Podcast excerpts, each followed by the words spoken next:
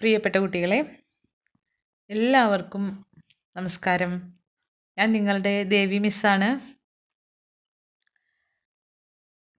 ഭഗവാന്റെ കഥകൾ ഇങ്ങനെ പറയാൻ സാധിക്കുന്നു എന്നുള്ളത് വലിയ ഒരു സന്തോഷമായിട്ട് ഭഗവാന്റെ തന്നെ ഒരു അനുഗ്രഹമായിട്ട് ഞാൻ കരുതുകയാണ്.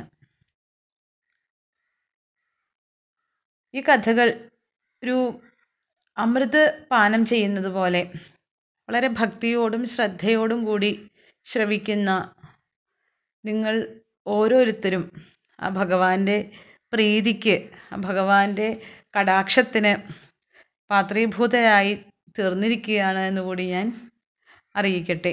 ആ ഭഗവാന്റെ അനുഗ്രഹം നിങ്ങൾക്ക് എന്നും ലഭിക്കട്ടെ എന്ന് പ്രാർത്ഥിക്കുന്നു. ഇന്നലെ നമ്മൾ കഥ പറഞ്ഞപ്പോൾ പ്രലംബന്റെ കഥയൊക്കെയാണ് പറഞ്ഞത്.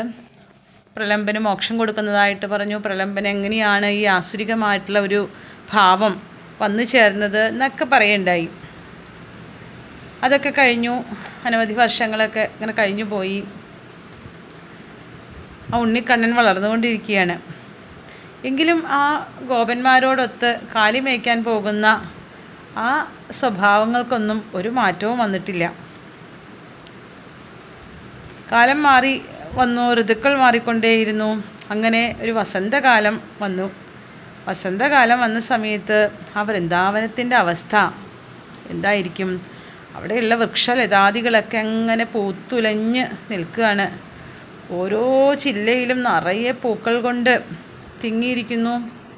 ആ ഗോവർദ്ധന പർവതത്തെ കണ്ടു കഴിഞ്ഞാലോ? അതൊരു തിരശ്ശീലയിൽ ഒരു ചിത്രം വരച്ചതുപോലെ അതിമനോഹരമായിട്ട് ശോഭിക്കുന്നു.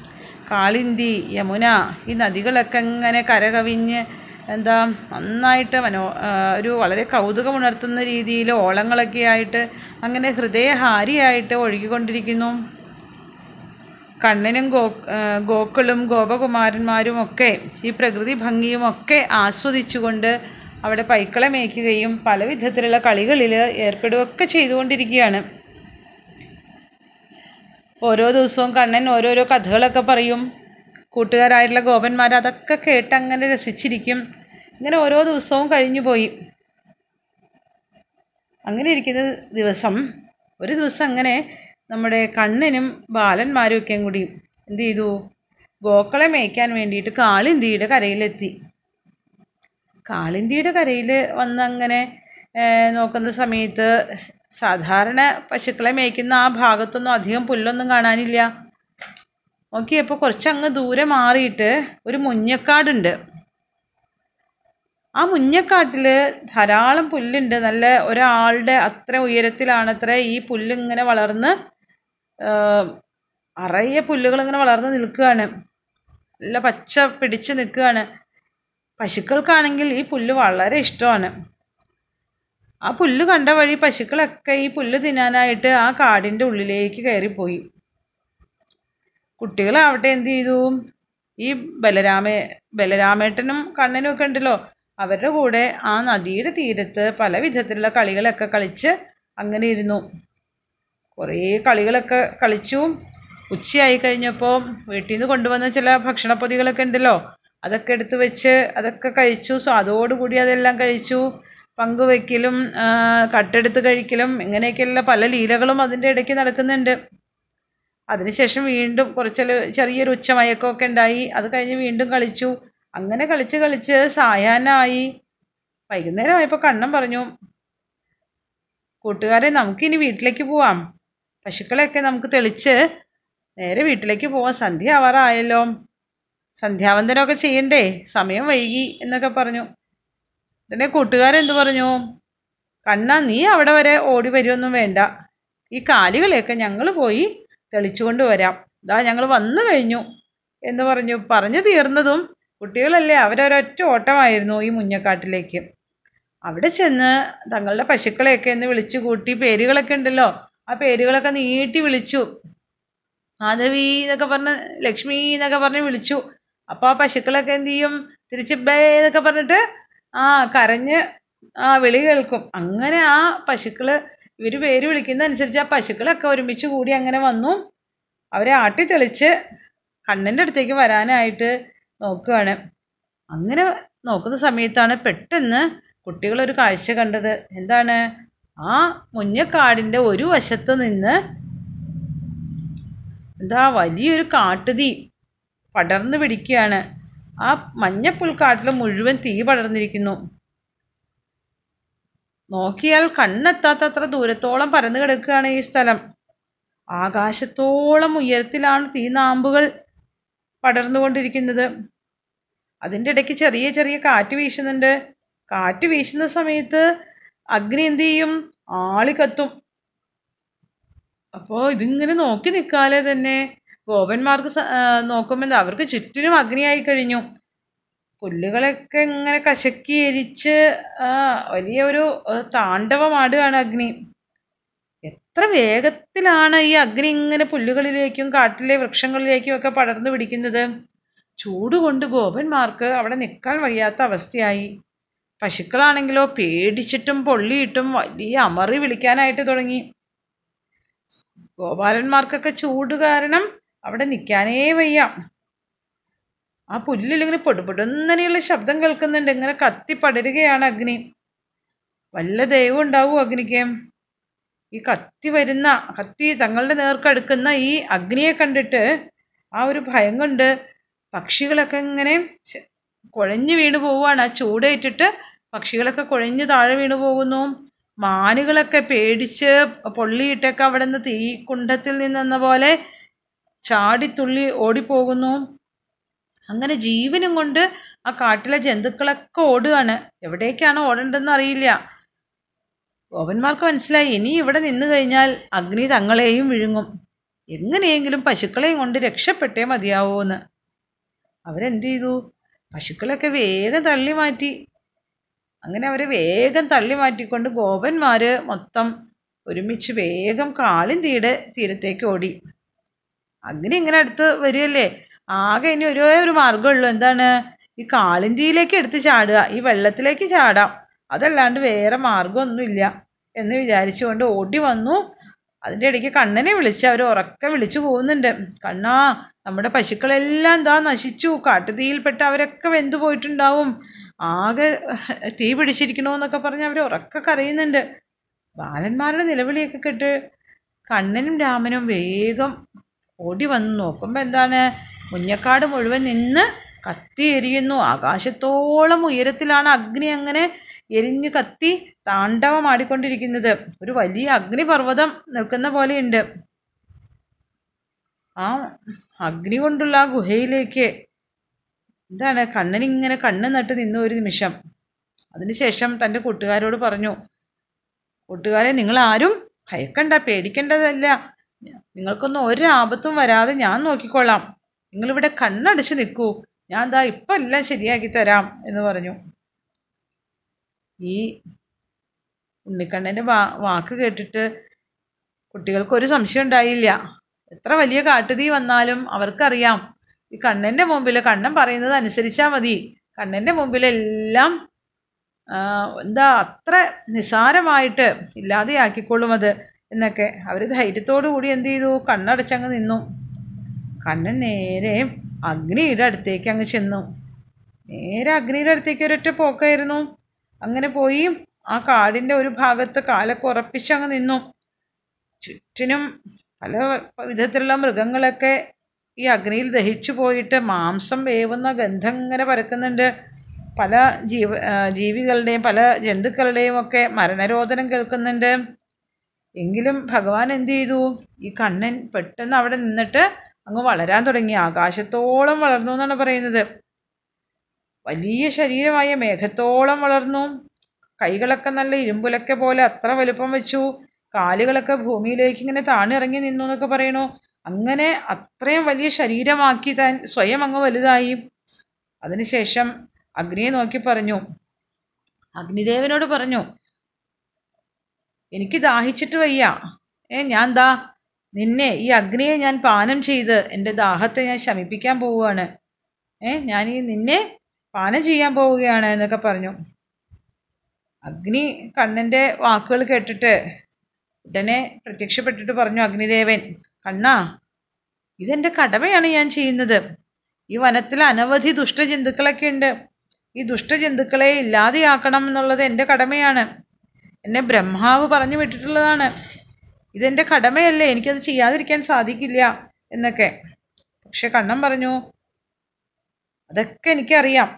നിന്റെ ധർമ്മമാണ് നീ ചെയ്യുന്നത് എന്നൊക്കെ അറിയാം. പക്ഷേ ഈ ഗോകുലത്തിലെ ഗോക്കളൊക്കെ എന്ത് തെറ്റ് ചെയ്തു? ഒരു കാരണവശാലും നീ ആ ഗോക്കളെ ഒന്നും ചെയ്യാൻ പാടില്ല. അവർക്ക് ഭക്ഷിക്കാനുള്ള ഈ പുല്ലുകളും ഒരു കാരണവശാലും കത്തിച്ച് കളയരുത്. എനിക്കറിയാം ഈ വലിയ വൻ പോലും ചുട്ടു ചാമ്പലാക്കാൻ നിനക്ക് ഒരു നിമിഷം മതിയാകും. പക്ഷേ ഈ ഗോക്കളെയോ ഇവിടുത്തെ അവയുടെ ഭക്ഷണമായിട്ടുള്ള ഈ പുല്ലുകളെയോ ഒന്നും നശിപ്പിക്കാൻ നിനക്ക് അധികാരമില്ല എന്നൊക്കെ പറഞ്ഞ് അഗ്നിദേവനോട് അവിടുന്ന് എത്രയും വേഗം സ്ഥലം വിടാനായിട്ട് പറഞ്ഞു. അങ്ങനെ നോക്കിയിട്ടും അഗ്നിദേവൻ ആ വാക്കുകളൊന്നും കേൾക്കാനായിട്ട് തയ്യാറായില്ല എന്നാണ്. ഞാൻ എന്റെ കടമയാണ് ചെയ്യുന്നത് എന്ന് പറഞ്ഞുകൊണ്ട് അഗ്നിദേവൻ വീണ്ടും തന്റെ കർമ്മത്തിലേക്ക് തന്നെ വ്യാപൃതനായി ആ കാടൊക്കെ വീണ്ടും ചുട്ടരിക്കാൻ തുടങ്ങി. കുറച്ച് സമയം കഴിഞ്ഞതോടുകൂടി കണ്ണന് ദേഷ്യം വന്നു. കണ്ണൻ പറഞ്ഞു ഇങ്ങനെ വിട്ടാൽ ചെയ്യാവില്ല. എനിക്ക് പറയാനുള്ളതൊക്കെ ഞാൻ നന്നായി പറഞ്ഞു. എന്നിട്ടും അത് കേൾക്കാൻ തയ്യാറായില്ല എന്നുണ്ടെങ്കിൽ എന്റെ വിധം മാറും. അങ്ങനെയൊക്കെ ചിന്തിച്ചു. ഇന്ന് നിപ്പിൽ ആ ഉണ്ണിക്കണ്ണൻ ആ അഗ്നിയേക്കാൾ വലിയ ചുവപ്പ് നിറമായി എന്നാണ് പറയുന്നത് ദേഷ്യം കൊണ്ട്. കത്തിജ്വലിക്കുന്ന സൂര്യബിംബത്തെക്കാളും ചുവപ്പായി മാറി ഭഗവാന്റെ കണ്ണുകളൊക്കെ. ഏ? ആ പരിസരം മുഴുവൻ ഭഗവാന്റെ പ്രഭ കൊണ്ടങ്ങ് തിളങ്ങി. ഭഗവാൻ നേരെ അഗ്നിയുടെ മുഖത്തേക്ക് അങ്ങ് ചെന്നു. അവിടെ ചെന്നിട്ട് ഒരു ഒന്നങ്ങ് ഊതി ആ അഗ്നി പോ പെട്ടെന്ന് അങ്ങ് കെട്ടുപോയി എന്ന് പറയുന്നു പറയാണ് ഒരൊറ്റ ഊതൽ കൊണ്ട് അഗ്നിയെ കെടുത്തി. കുട്ടികളങ്ങനെ എന്താ ഊതി വിളക്കണയ്ക്കുന്ന പോലെ അങ്ങനെ ഒരു ഊതൽ കൊണ്ട് ഭഗവാൻ ആ കാട്ടുതീ മുഴുവൻ അണച്ചു. അത് മാത്രമല്ല ആ കത്തി അമർന്ന അഗ്നിയെ കണ്ണെന്ത് ചെയ്തു?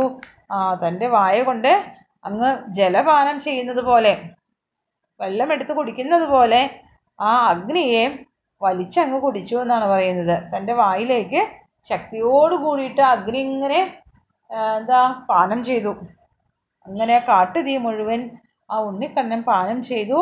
അവിടെ ഉണ്ടായിരുന്ന ആ അഗ്നി മുഴുവൻ അതോടുകൂടി കെട്ടടങ്ങി അത്രയും ആ കാട്ടുതീയൊക്കെ കെട്ടിറങ്ങി കഴിഞ്ഞപ്പോൾ പശുക്കൾക്കും മറ്റു ഗോപന്മാർക്കും ഒക്കെ വളരെ സന്തോഷമായി എന്ന് പറയുന്നു.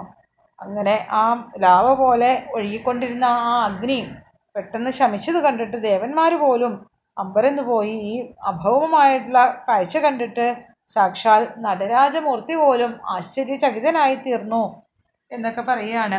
ഇങ്ങനെ അനിർവചനീയമായിട്ടുള്ള അലഭ്യമായിട്ടുള്ള ഒരു ദൃശ്യമാണ് അവിടെ ആ ഗോപന്മാർക്ക് കാണാനായിട്ട് സാധിച്ചത്.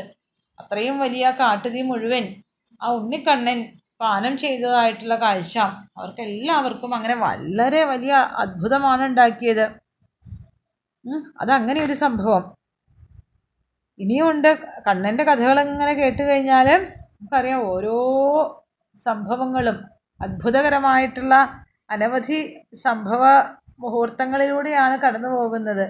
കൂടെയുള്ള അച്ഛനമ്മമാർക്കും ഗോപന്മാർക്കും ഒക്കെ എന്താ നിർവചിക്കാനാവാത്ത തരത്തിലുള്ള സന്തോഷവും ആനന്ദവും ഒക്കെ പ്രദാനം ചെയ്തുകൊണ്ടാണ് കണ്ണന്റെ ഓരോ ദിവസവും കടന്നു പോകുന്നത്. അങ്ങനെ ഇരിക്കെ ഈ കാ കണ്ണൻ കാട്ടുതീ കുടിച്ച കഥയൊക്കെ എല്ലായിടത്തും പരന്നു വൃന്ദാവനത്തിൽ മുഴുവൻ പരന്നു അല്ലെങ്കിൽ കണ്ണൻ എന്താ പറയുക ഒരു അതിമാനുഷികനായിട്ടുള്ള എന്തൊക്കെയോ കഴിവുള്ളൊരു കുട്ടിയാണെന്നൊക്കെ ആളുകളൊക്കെ പറയുന്നുണ്ട്. അങ്ങനെ ഇരിക്കുമ്പോഴാണ് ഈ കണ്ണൻ എന്താ കാട്ടുതീ ഇത്രയും വലിയ കാട്ടുതീ ആ കുഞ്ഞ് ഒറ്റയ്ക്ക് വലിച്ചു കുടിച്ചണച്ചു എന്നൊക്കെയുള്ള അത്ഭുതകരമായിട്ടുള്ള സംഭവങ്ങളൊക്കെ അറിയുന്നത്. ഇതൊക്കെ കേട്ട ആൾക്കാരൊക്കെ അതിശയിച്ചു. പലർക്കും ആ അത്ഭുത വാർത്ത വിശ്വസിക്കാനൊന്നും ആയില്ല. ചിലപ്പോൾ ചില ആളുകളൊക്കെ പറഞ്ഞു അത് വെറുതെ പറയുന്നതാവും. കണ്ണൻ അങ്ങനെയൊന്നും ചെയ്യാൻ വഴിയില്ല എന്നൊക്കെ. കണ്ണനാവട്ടെ ഞാനിതൊന്നും ചെയ്തിട്ടേ ഇല്ല എന്നുള്ള മട്ടിലാണ് നടപ്പ് മുഴുവൻ. അങ്ങനെ കണ്ണനും കൂട്ടുകാരും കൂടി അവരുടേതായിട്ടുള്ള വിക്രിയകൾ ഒക്കെ തുടർന്നുകൊണ്ടിരുന്നു. അവർ ഓരോ ദിവസവും കാലികളെ മേയ്ക്കാനായിട്ട് പോകും. നല്ല പുല്ലുള്ള സ്ഥലം നോക്കി കാലികളെ മേയ്ക്കും. അവ അങ്ങനെ അവിടുത്തെ നല്ല പുല്ലൊക്കെ തിന്ന് വിശപ്പൊക്കെ അകറ്റി സന്തോഷത്തോടു കൂടി നടക്കും. അങ്ങനെയാണ്. മറ്റൊരു ദിവസം ഇങ്ങനെ കാലി മേയ്ക്കാൻ പോയ സമയത്ത് എന്താണെന്ന് അറിയില്ല അന്ന് കാലി മേയ്ക്കാൻ ചെന്നു. കുറച്ച് സമയം കഴിഞ്ഞപ്പോഴേക്കും കൂടെ ഉണ്ടായിരുന്ന ബാലന്മാർക്കൊക്കെ വല്ലാത്ത വിശപ്പായി. പതിവില്ലാണ്ടൊരു വിശപ്പ്. ഇതെന്താ എവിടെ നിന്നോ ഒന്നും ഒരു വിശപ്പ്. ഒറ്റ ദിവസവും ഈ സമയത്ത് വിശക്കാറൊന്നും ഇല്ലല്ലോ. ഇന്നേ വരെ അങ്ങനെ ഒരു സംഭവം ഉണ്ടായിട്ടില്ല. എന്താ അതിന്റെ കാരണം എന്നും അറിയാൻ പറ്റുന്നില്ല. എല്ലാവർക്കും ഒരുപോലെ വിശപ്പ്. ഗോപന്മാരൊക്കെ വേഗം എന്ത് ചെയ്തു? കണ്ണന്റെ ബലരാമന്റെ അടുത്തെത്തി. എന്നിട്ട് പറഞ്ഞു കേശവ ഞങ്ങൾക്ക് ഇന്ന് എന്താണെന്ന് അറിയില്ല. വല്ലാണ്ട് വിശന്നിട്ട് വയ്യ. ഒരു ആനയെ തിന്നാനുള്ള അത്ര വിശപ്പുണ്ട്. എന്തെങ്കിലും ഒരു വഴി പറഞ്ഞു തരൂ. സാധാരണ എങ്ങനെയാ പറഞ്ഞു കഴിഞ്ഞാൽ കണ്ണെന്ത് ചെയ്യും? ആ നമുക്ക് ആ മരത്തിന്റെ മുകളിൽ കയറി പഴങ്ങളൊക്കെ പറിച്ച് കഴിക്കാം. അതല്ലെങ്കിൽ അടുത്തുള്ള ഏതാ വീടുള്ളതെന്ന് നോക്കാം. അവിടെ പോയിട്ട് എന്തെങ്കിലും പറ്റിയാൽ ചോദിച്ച് കഴിക്കാം. തന്നില്ലെങ്കിൽ കട്ടെടുത്ത് കഴിക്കാം. അങ്ങനെയൊക്കെയുള്ള പല പല സൂത്രപ്പണികൾ ഒപ്പിക്കും. അപ്പോൾ ഇന്ന് വന്ന് ഇങ്ങനെ പറയാണ്. കണ്ണ ഞങ്ങൾക്ക് വല്ലാത്ത വിശപ്പ്. എന്തെങ്കിലും കഴിക്കാൻ വേണമല്ലോ. എന്താ ഒരു വഴി? എന്നൊക്കെ ചോദിച്ചപ്പോൾ കൂട്ടുകാരുടെ അപേക്ഷയൊക്കെ കേട്ട് കഴിഞ്ഞപ്പോൾ കണ്ണൻ പറഞ്ഞു നിങ്ങൾ വിഷമിക്കൊന്നും വേണ്ട. ദാ ഇവിടെ അടുത്ത് തന്നെ ഒരു യാഗം നടക്കുന്നുണ്ട്. വളരെ ശ്രേഷ്ഠന്മാരായിട്ടുള്ള ബ്രാഹ്മണരാണ് ആ യാഗമൊക്കെ നടത്തുന്നത്.